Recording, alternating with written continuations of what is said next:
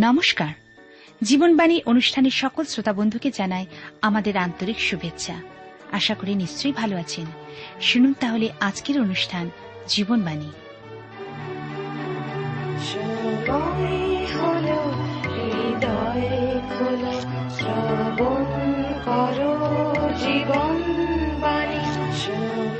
আমাদের জীবনে মনোনয়ন করতে হবে আমরা ঈশ্বরের দিকে দৃষ্টিপাত করব না জগতের দিকে?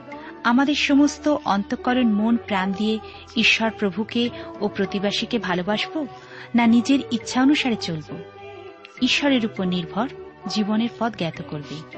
কিন্তু নিজের ইচ্ছাশক্তি ও জগতের উপর নির্ভর হচ্ছে ক্ষণস্থায়ী এবং আনন্দজনক পথের নির্দেশ দেবে। আর এ বিষয়ে জানতে হলে আপনাকে অবশ্যই শুনতে হবে আজকের জীবনবাণীর আলোচনা।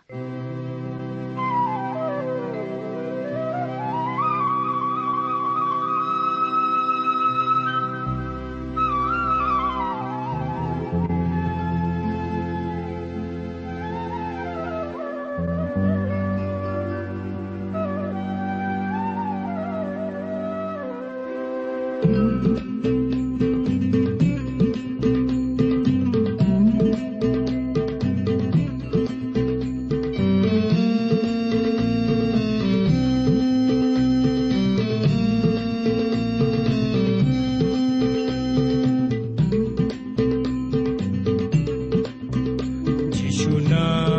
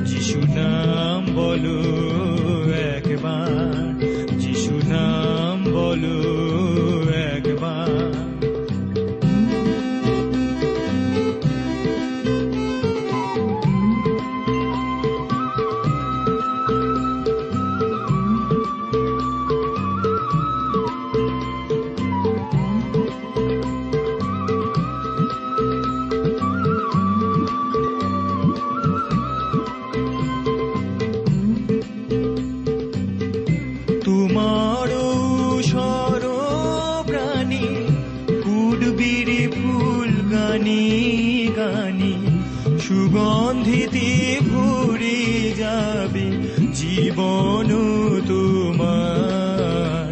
যিশু নাম বলো একবার, যিশু নাম বলো একবার। প্রিয় শ্রোতা বন্ধু, প্রভু যীশু খ্রিস্টের মধুর নামে আপনাকে জানাই আমার আন্তরিক প্রীতি, শুভেচ্ছা ও ভালোবাসা এবং আজকের এই অনুষ্ঠানের সাদর অভ্যর্থনা।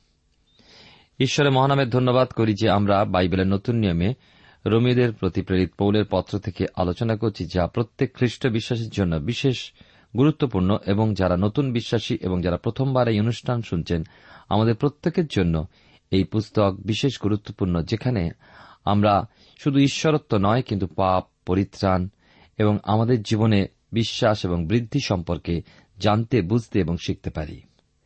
গত অনুষ্ঠানে আমি রমিদের প্রতি প্রেরিত পৌলের পত্রের একের অধ্যায় আটাশ পদ পর্যন্ত আলোচনা করেছিলাম। আজকের আমরা উনত্রিশ পদ থেকে আলোচনা করব। লেখা আছে, তাহারা সর্বপ্রকার অধার্মিকতা, দুষ্টতা, লোভ ও হিংসাতে পরিপূরিত, মাৎসর্য, বধ, বিবাদ, ছল ও দুর্বৃত্তিতে পূর্ণ কর্ণে জপ, পরিবাদক ঈশ্বর ঘৃণিত দুর্বিনীত, উদ্ধত আত্মশ্লাঘী মন্দ বিষয়ের উৎপাদক, পিতামাতার অনাজ্ঞবাহ।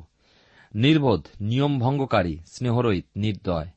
তারা ঈশ্বরের এই বিচার জ্ঞাত ছিল যে যাহারা এইরূপ আচরণ করে, তাহারা মৃত্যুর যোগ্য। তথাপি তাহারা তদ্রূপ আচরণ করে কেবল তাহা নয়, কিন্তু তদাচারী সকলের অনুমোদন করে। ঈশ্বর তার আপন পঠিত বাক্যের দ্বারা আমাদেরকে আশীর্বাদ করুন। আসুন আমরা ঈশ্বরের হাতে সমর্পিত হয়ে প্রার্থনায় যাই। পরম প্রেমা পিতা ঈশ্বর তোমার পবিত্র নামে ধন্যবাদ করি সুন্দর সময় সুযোগের জন্য। আমরা আমাদের আপন আপন পাপ অপরাধ তোমাকে স্বীকার করি। তুমি তোমার প্রিয় পুত্র প্রভুযশুর রক্তে আমাদের সমস্ত পাপ ধৌত করে তোমার যোগ্য রূপে তোমার সামনে আসতে আমাদের অনুগ্রহ দান করো। তোমার বাক্যের মধ্যে দিয়ে আমাদের সঙ্গে তুমি কথা বলো। তোমার আত্মা দ্বারা তোমার বাক্য আমাদের মাঝে প্রকাশ করো প্রভু। তুমি দয়া করো প্রত্যেক জীবনে, প্রত্যেক পরিবারে প্রত্যেকের কার্যক্ষেত্রে, প্রত্যেকের ব্যবসা বাণিজ্যে চাষ আবাদে জমি জমায়, ফল, ফসলে এমনকি প্রভু, আমাদের গরু, মুরগি, যা কিছু আমাদের রয়েছে, সব কিছুর মধ্যে দিয়ে যেন আমরা আশীর্বাদ পেয়ে তোমাকে ধন্যবাদ, গৌরব দিতে পারি। তুমি আমাদের প্রত্যেকের সঙ্গে সঙ্গে থাকো, আমাদের জীবন তোমার দ্বারা পরিচালিত হোক, আমাদের দেশকে আশীর্বাদ করো, আমাদের দেশ নেতাদেরকে আশীর্বাদ করো, যারা প্রার্থনার অনুরোধ দিকে পাঠিয়েছেন, তাদেরকে তোমার পবিত্র চন্দ্রে বিশেষ করে সমর্পণ করি, তোমার বিশেষ আশীর্বাদ ভিক্ষা করে প্রার্থনা তোমার যিশু নামে চাই। আমেন।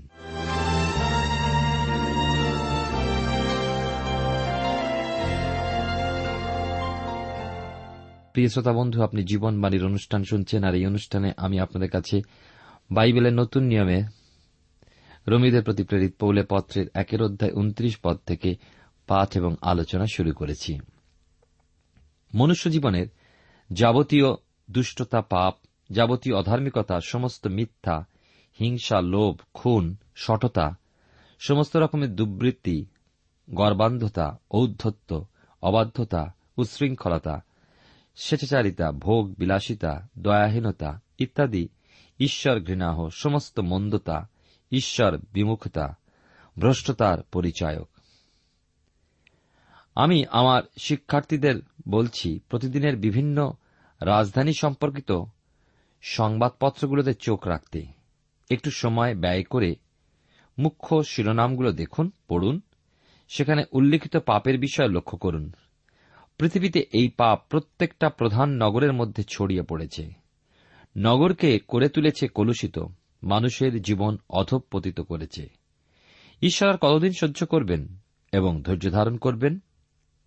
এই পথে পরিচালিত সমস্ত মহান জাতিগুলোর বিচার ঈশ্বর অতীতের দিনগুলোতে করেছেন।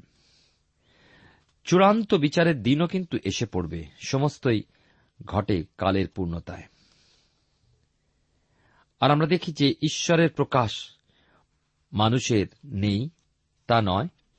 আমি এর আগে বলেছি, এর আগের অনুষ্ঠানে যে প্রেরিত পৌলের সেই কথা আলোচনা করেছি যে প্রত্যেক সত্যকে মানুষ সহজাতভাবেই জেনেছে, কারণ আদিতে সত্য, আদম হওয়া সত্যকে জানতেন পরে মিথ্যা প্রবেশ করেছে।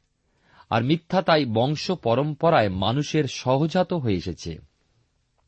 আর সেই জন্যই মানুষ সহজাত প্রবৃত্তি অনুসারে পাপ সাধন করলেও সত্য যে জানে না তা নয়। সৃষ্টির আলোকে মানুষ সেই মহান পরাক্রমী, সৃষ্টিকর্তার অদৃশ্য গুণ, তার ঈশ্বরত্ব, তার অস্তিত্ব, তার অনন্ত পরাক্রম সম্পর্কে জ্ঞাত হয়। কিন্তু তবু মন্দ তার সহজাত হয়েছে, তাই মন্দের প্রতি সে জেনে বুঝে স্বইচ্ছায় আকৃষ্ট হয়।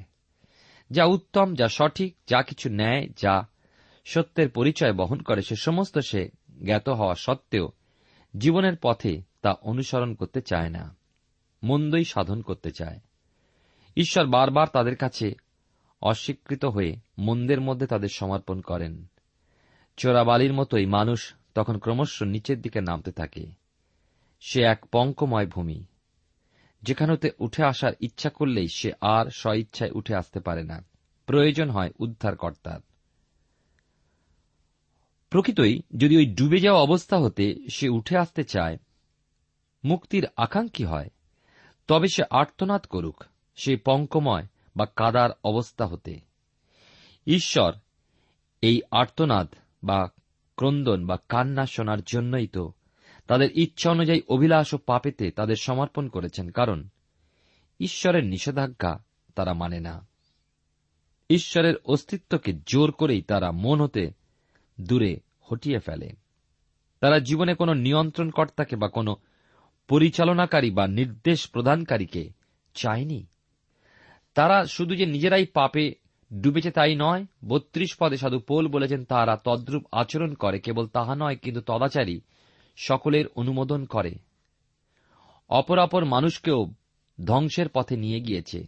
সাধু পোল বলেছেন, তাদের এই সমস্ত পাপের দ্বারা তারা যে মৃত্যু ও বিনাশের যোগ্য তা জানে, তবু তাই সাধন করে চলে।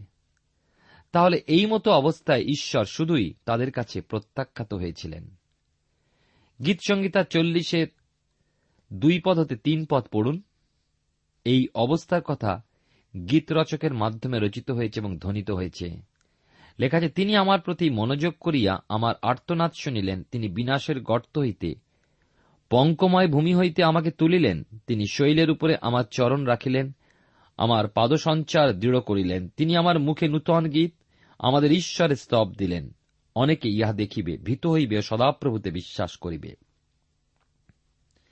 ঈশ্বরের বিচার নেমে আসার পূর্বে তার শাসন প্রাপ্ত হলে মন ফিরিয়ে তার কাছে নত হওয়া উচিত। আমাদের হৃদয়ের কাঠিন্যে ঈশ্বরের প্রতি বিমুখতা ও ভ্রষ্টতার দরুন। যখন ঈশ্বরের অনুযোগগুলো আসে, তখনই সতর্ক হয়ে মন ফিরান এবং তা আবশ্যক। কেননা, তিনি যখন মন্দের মধ্যে সমর্পণ করেন, সে অবস্থা কিন্তু হয়ে ওঠে ভয়াবহ। মানুষকে তার আপন হস্তের সৃষ্টিকে তিনি প্রেম করেন, ভালোবাসেন।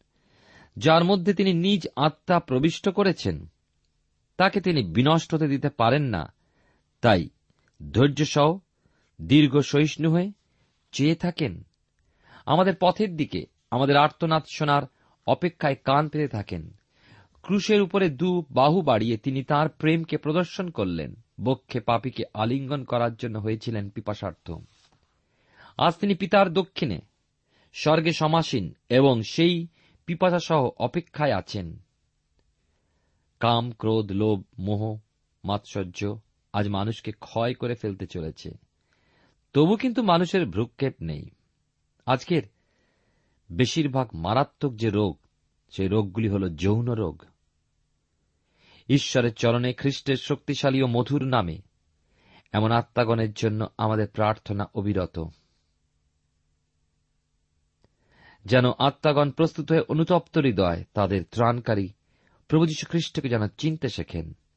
খ্রিস্টের মাধ্যমে ঈশ্বরের সন্তান নামে তারা দীক্ষিত হয়। ঈশ্বরের দাসগণ এই জগতেই কার্যের বোঝা বিশ্বস্ততায় পালন করতে সমর্থন হোক, এই আমাদের প্রার্থনা। কারণ শাস্ত্র বলে, প্রথম তিমতি তার দুই অধ্যায় চার পদে সাধু পৌল যা প্রকাশ করেছেন, তাহার ইচ্ছা এই যেন সমুদায় মনুষ্য পরিত্রাণ পায় ও সত্যের ও তত্ত্বজ্ঞান পর্যন্ত পৌঁছিতে পারে। আবার পাই, পিতরের মুখেও, অর্থাৎ সাধু পিতর তার দ্বিতীয় পত্রে তিনের অধ্যায় নয় পদে তিনি লিখেছেন, তোমাদের পক্ষে তিনি দীর্ঘ সহিষ্ণু। কতকগুলি লোক যে বিনষ্ট হয়, এমন বাসনা তাহার নাই, বরং সকলে যেন মনোপরিবর্তন পর্যন্ত পৌঁছিতে পারে, এই তাহার বাসনা। প্রিয় শ্রোতা বন্ধু, প্রিয় ভাই বোন, আমাদের সৃষ্টিকর্তা ত্রাণকর্তা ও আমাদের একমাত্র সহায় সেই সত্য জীবিত ঈশ্বরের মনোবাসনা পূর্ণ করাই আমাদের মহান কর্তব্য। আসুন, আমরা খ্রিস্টের প্রেমেই তা সাধন করি। এবার আমি আসব রোমিও তার দুইয়ের অধ্যায়। আমরা মনে রাখব যে ঈশ্বর ধর্মময়, ন্যায়বান, তিনি ক্ষমাবানও। কিন্তু তার পরিকল্পনা অনন্তকালীন। তিনি তার মনোনীত সন্তানদের সঙ্গে যাপন করবেন। সেই জন্যই এই জগতের উপরে তার এই অসীম করুণা ও ক্ষমারও এক নিরূপিত সময় রয়েছে। পাপে লিপ্ত মানুষকে ঈশ্বর স্বর্গীয় স্থানে গ্রহণ করতে পারেন না। তার সুচিতার জন্যই এই পার্থিব কাল বা ইহজীবন দিয়েছেন। এখানে ঈশ্বরের ক্ষমার মাধ্যমে নিজেদের জীবনকে ধীরে ধীরে পবিত্র করে তাঁর সঙ্গে মিলিত হওয়া যায়। কিন্তু এই নিয়ম ভঙ্গকারীদের জন্য চূড়ান্ত বিচারের ও এক সময় নিরূপিত রয়েছে। সেই সময় তারাই বিচারিত দণ্ডাজ্ঞাপ্রাপ্ত হবে। যারা এই ইহজীবনে কৃত অন্যায় ধরুন, ঈশ্বর আনিত, সাময়িক বিচারেও মন ফেরায় না। এরই পরিপ্রেক্ষিতে আসুন, আমরা এই দুই অধ্যায়টি ধ্যানসহ অধ্যয়ন করি। মনে রাখব, প্রথম অধ্যায় আমরা পেয়েছি ঈশ্বরে প্রেরিত, অধার্মিক, লোকদের অধার্মিকতাকে প্রকাশ করে দিয়েছেন। আর এখন দ্বিতীয় অধ্যায় পাব, মানুষের অধার্মিকতার প্রকাশ। দুইয়ের অধ্যায় প্রথম দুটি পদে এই কথা লেখা আছে, তিনশো পাঁচ পৃষ্ঠায় যার শুরু, অতএব হে মনুষ্য, তুমি যে বিচার করিতেছ, তুমি যে কেউ হও, তোমার উত্তর দেবার পথ নাই, কারণ যে বিষয়ে তুমি পরের বিচার করিয়া থাকো, সেই বিষয় আপনাকেই দোষী করিয়া থাকো, কেননা তুমি যে বিচার করিতেছ তুমি সেই মতো আচরণ করিয়া থাকো। আর আমরা জানি, যাহারা এইরূপ আচরণ করে, তাহাদের বিরুদ্ধে ঈশ্বরের বিচার সত্যের অনুযায়ী। এই অধ্যায়টির অতি মুখ্য অংশই এই পদ আমাদের সম্মুখে তুলে ধরেছে। মনে রাখতে হবে, সাধু পৌল এখানে পরিত্রাণের বিষয় উল্লেখ করছেন না। উল্লেখ করছেন পাপ এবং সেই ভিত্তির বিষয় যার উপরে দৃষ্টি নিক্ষেপপূর্বক ঈশ্বর বিচার আনয়ন করবেন। এই যে বিচারের মূল নীতি বা তথ্য সেগুলো কিন্তু পরিত্রাণের ভিত্তি নয়, তা হল বিচারের ভিত্তি। প্রিয় শ্রোতাবন্ধু, প্রিয় ভাই বোন, আমি আপনাকে চিনি না হয়তো। আপনি একজন শ্রোতা হতে পারেন, এরই মাধ্যমে আপনি আমার বন্ধু, ভাই অথবা বোন। কিন্তু তবু প্রত্যক্ষভাবে আপনাকে হয়তো জানি না, চিনি না। তবু বলব, এই সমস্ত বিচারের দায়ে আপনি পড়ুন, এ আমি চাই না। আমাদের আজ একজন ত্রাণকর্তা, মুক্তিদাতা, পরিত্রাতা রয়েছেন। এই জন্যই আমি ঈশ্বরের ধন্যবাদ দিই। আর অনন্ত জীবন প্রাপ্তির উদ্দেশ্যে পবিত্র শাস্ত্র আমাদের কাছে তুলে ধরেছে তাঁরই সুসমাচার। ঈশ্বরের পুত্রকে অস্বীকার একজন মানুষের উপরে ঈশ্বরের বিচার নামিয়ে আনে। পড়ুন, বাইবেলে কি লেখা আছে? আমার কথা নয়, শাস্ত্রের বাক্য, ঈশ্বরের বাক্য, প্রথম জেহন। তার পাঁচের অধ্যায় বারো পদে লেখা আছে পুত্রকে যে পাইয়াছে, সেই জীবন পাইয়াছে। ঈশ্বরের পুত্রকে যে পায় নাই, সে সেই জীবন পায় নাই। এ হল আইন বা বিচারের রায়। আর পুত্র ঈশ্বর বলেন, সত্য সত্য আমি তোমাদেরকে বলিতেছি যে ব্যক্তি আমার বাক্য শোনে ও যিনি আমাকে পাঠাইয়াছেন, তাহাকে বিশ্বাস করে, সে অনন্ত জীবন প্রাপ্ত হইয়াছে এবং বিচারে আনিত হয় না। কিন্তু সে মৃত্যু হইতে জীবনে পার হইয়া গিয়াছে। আবার পাবেন সেই সুন্দর, আশ্চর্য সুন্দর নিশ্চয়তার বাণী। যোহন লিখিত সুষমাচারের তিনের অধ্যায় ষোল পদে, কারণ ঈশ্বর জগৎকে এমন প্রেম করিলেন যে আপনার একজত পুত্রকে দান করিলেন। যেন যে কেউ তাতে বিশ্বাস করে, সে বিনষ্ট না হয়, কিন্তু অনন্ত জীবন পায়। আমরা সাধারণত এখানেই থেমে যাই, তাই নয় কি? কিন্তু প্রভু যীশু কিন্তু আরও বলেছেন, শুনুন তার পরের কথাগুলো কেন ঈশ্বর জগতের বিচার করিতে পুত্রকে জগতে প্রেরণ করেন নাই, কিন্তু জগৎ যেন তাহার দ্বারা পরিত্রাণ পায়। যে তাহাতে বিশ্বাস করে, তাহার বিচার করা যায় না। যে বিশ্বাস না করে, তাহার বিচার হইয়া গিয়াছে। যেহেতু সে ঈশ্বরের একজাত পুত্রের নামে বিশ্বাস করে নাই, আরও লক্ষ্য করুন।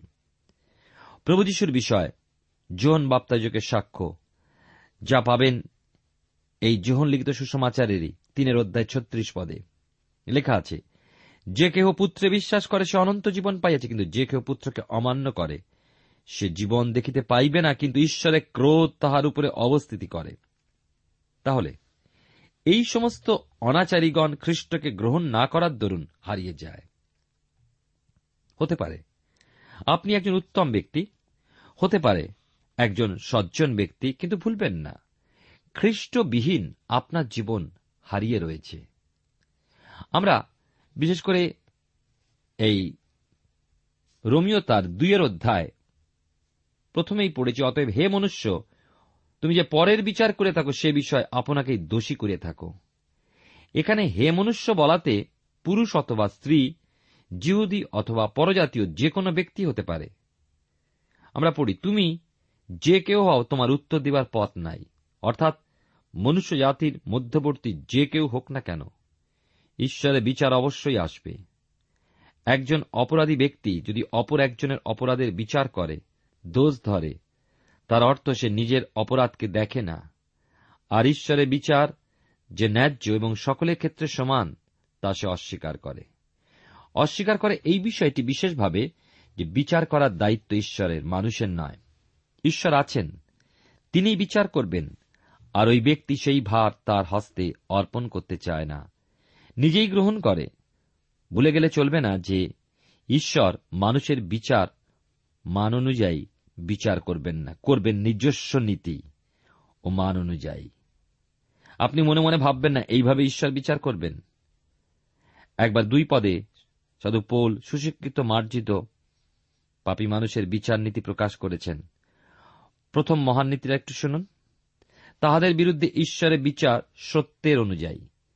সেদিনের সেই মানুষগুলোর মতোই আজ মণ্ডলীতে কত সভ্য সুষমাচারের সত্য শুনতে চায় না?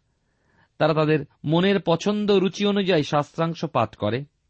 বিচারের বিষয় পাঠ করার সময় প্রথমে এক উত্তেজনার মধ্যে থাকে এবং তারপর তা বন্ধ করে, কারণ প্রথমে তা মুখকে মিষ্ট ও পরে উদরকে তিক্ত করে। অনেকে মণ্ডলীতে বাইবেল অধ্যয়নে যোগ দিতে ইচ্ছুক থাকলেও বাইবেলোক্ত সত্যের সম্মুখীন হতে নারাজ। প্রিয় শ্রোতা বন্ধু, ভুলবেন না।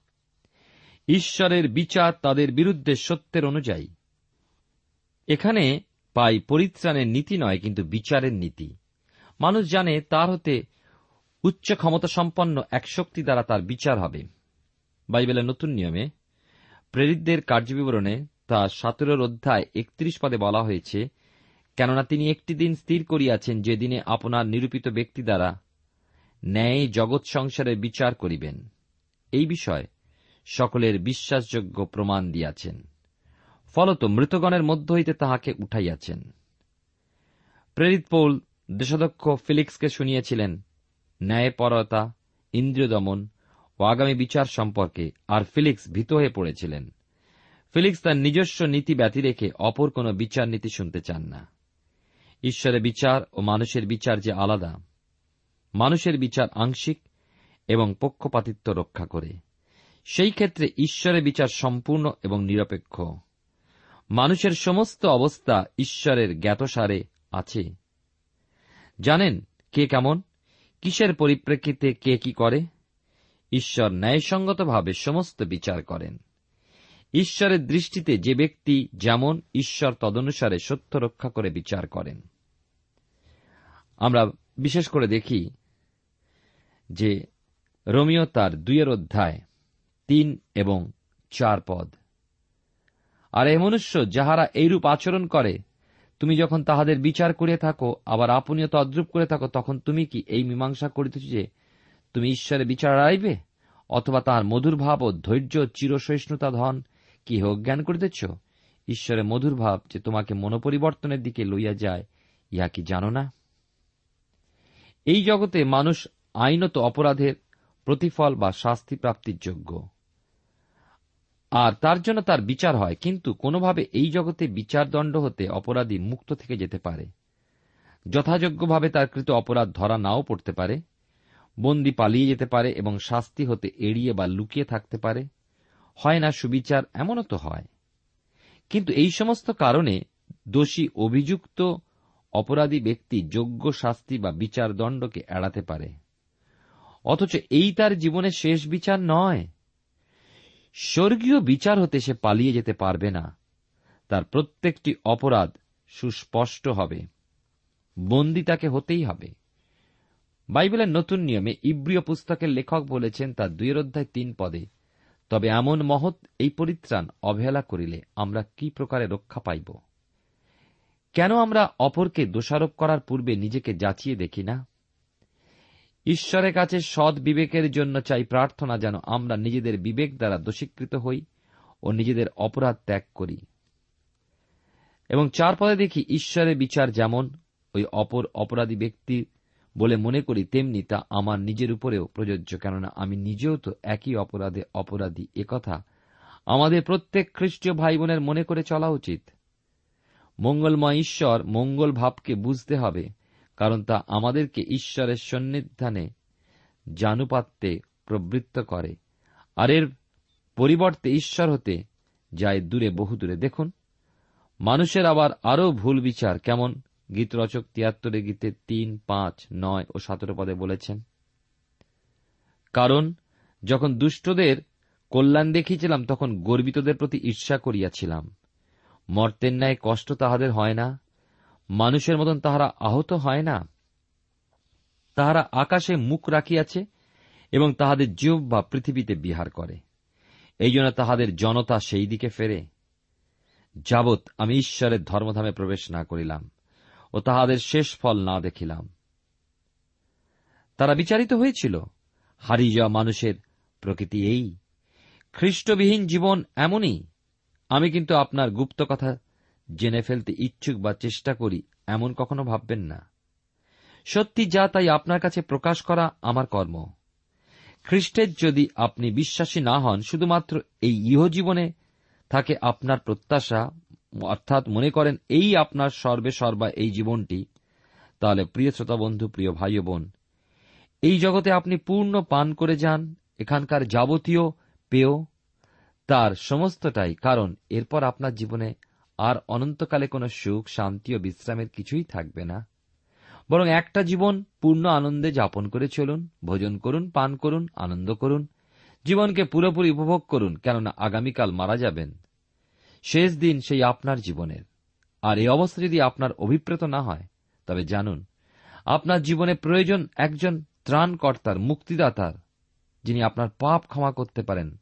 একজন ঈশ্বরের প্রয়োজন প্রয়োজন ঈশ্বরীয় মঙ্গলভাবে, যা আপনাকে তার প্রতি চালনা করবে। ঈশ্বরের সেই মধুর ভাব, যে মঙ্গলময় স্বভাব, তার দ্বারা জীবনে আসবে পরিবর্তন। আপনি হবেন আপনার সৃষ্টিকর্তা ঈশ্বরের। আপনাদের থাকবে তার অধিকার, হবেন তার সন্তান। শুধু সন্তান নয়, দিনে দিনে আপনি জয়প্রাপ্ত হয়ে উঠবেন। আমি বিশ্বাস করি, আপনি জীবনই চান। আমরা সকলেই চাই জীবন, এবং ঈশ্বর আমাদেরকে সেই জীবন দেন, অনন্ত জীবন। এই জীবনেই তার শেষ নয়, কিন্তু চিরকাল আমরা তার সঙ্গে বাস করব। যদি আপনি চান, আজই তা লাভ করতে পারেন, সহজ উপায়। শুধু হৃদয় বিশ্বাস এবং মুখে স্বীকার আসুন আপনি যদি চান আমার সঙ্গে প্রার্থনা করুন। মঙ্গলের আকর ঈশ্বর, তোমায় ধন্যবাদই তোমার বাক্যের জন্য। তুমি আমাদেরকে ভালোবাসো। আমাদের জন্য স্বর্গ ছেড়ে এই ধরায় নেমে এসেছিলে যিশু নাম নিয়ে। আমার পাপ, অযোগ্যতা, অপরাধ তুমি দেখেছ যা গোপনে, যা লুকিয়ে, সাক্ষাতে, অসাক্ষাতে, অন্তরে বা কার্যে করেছি। সকল পাপ তুমি ক্ষমা করো। তোমার প্রিয়পুত্র প্রযুষুর রক্ত দ্বারা ধৌত করে নতুন জীবনে চলতে অনুগ্রহ দান করো।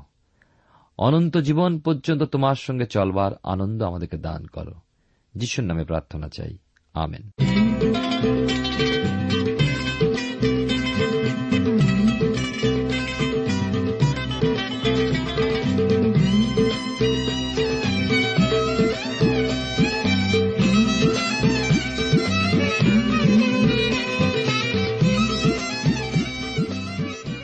প্রিয় শ্রোতা বন্ধু, এতক্ষণ শুনলেন বাইবেল থেকে জীবনবাণীর আজকের আলোচনা। আমাদের অনুষ্ঠান কেমন লাগল? যদি এই বিষয়ে আপনি আরও কিছু জানতে চান এবং আপনার যদি বাইবেল না থাকে, তাহলে বাইবেল ছাড়া এই অনুষ্ঠান আপনি কেমনভাবে বুঝতে পারছেন, আমাদের ঠিকানায় শীঘ্রই লিখে জানান। আমরা খুব খুশি হব যদি আপনি চিঠির সাহায্যে বা ফোনে এস এম এস এ অথবা ইমেলের সাহায্যে আমাদের সাথে যোগাযোগ করেন। আমাদের ঠিকানা হল Jibonbani T W R India, post box number এক ছয় নয় দুই পাঁচ, কলকাতা, সাত লক্ষ চৌত্রিশ। আবার বলছি Jibonbani T W R India, post box number এক ছয় নয় দুই পাঁচ, কলকাতা, সাত শূন্য শূন্য শূন্য তিন চার। আমাদের ইমেলের ঠিকানা হল Bengali TTV at radio eight eight two dot com আবার বলছি Bengali TTV at radio eight eight two dot com আমাদের phone number two four three eight double zero four five two four three eight double zero four five এবং আমাদের mobile নাম্বারটা লিখে নিন nine four double three four nine seven two three five আবার বলছি nine four double three four nine seven two three five. আজকের সময় এখানেই শেষ। বিদায় নিচ্ছি। নমস্কার।